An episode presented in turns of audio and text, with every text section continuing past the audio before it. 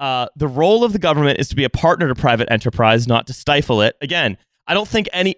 He's writing against a Corbyn No, that don't- I- didn't I exist. Don't, I don't agree Right. with that. He is I don't writing agree a- with that. I'm I, I, I am that Yeah. Jeremy Yeah. Corbyn. The role of the government is to subjugate and brutalize industry. John McDonnell with a big fucking pillow, just holding it over the face of BP.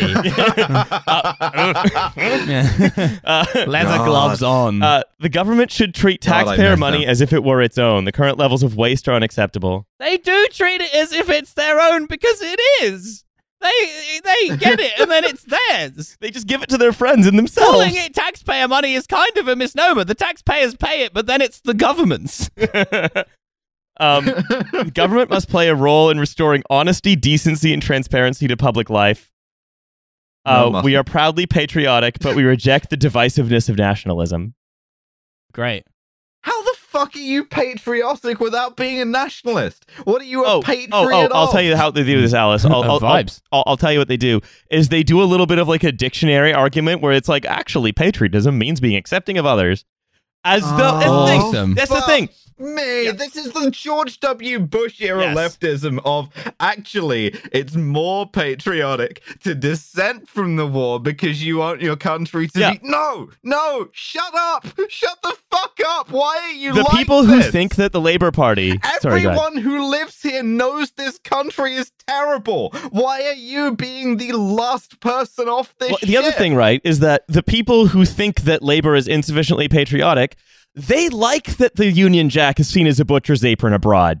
They think that's Yes. good. Yeah, they love they love triggering the libs, right? And Keir Starmer, the most triggeredest lib in history, is clinging to the mast of this sinking ship, wrapped in the flag, while a bunch of people from both sides laugh. It is- at it uh, is very hey, Paul, funny. let's get a little rearranging deck chairs music, huh? Yeah. To be the only to be the only Oh guy my standing up and going, actually, I don't think Britain's shit. When even the Tory voters are like, yeah, it's shit. It's supposed to be shit. If you don't like it, you can fuck off.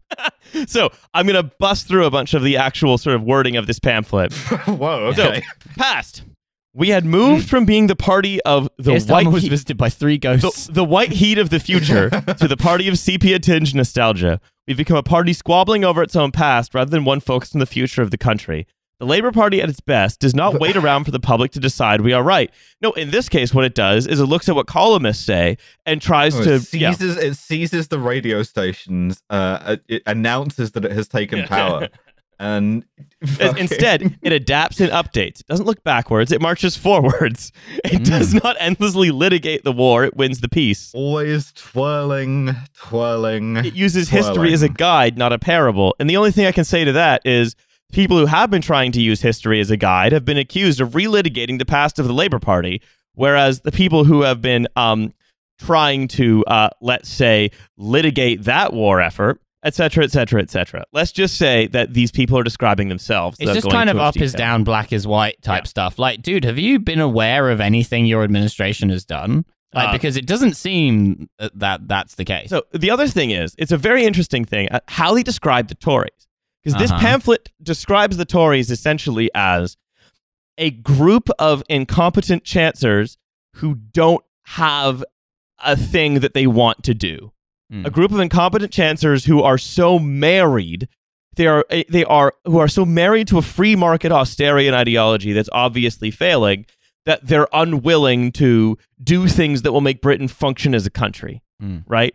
Which sees the Tories largely as inept rather than representing an actual political concern. Yeah, when when what they what they should be is exactly the same, Yeah, but X. Because the, the thing is, right, is that I think you have to understand that liberals see the world as nothing. I think I, I might have mentioned this on, on the either on this one or the bottom one, but liberals see the world as as made up entirely of other liberals who are being prevented from existing as liberals as they ought Mm. naturally to be.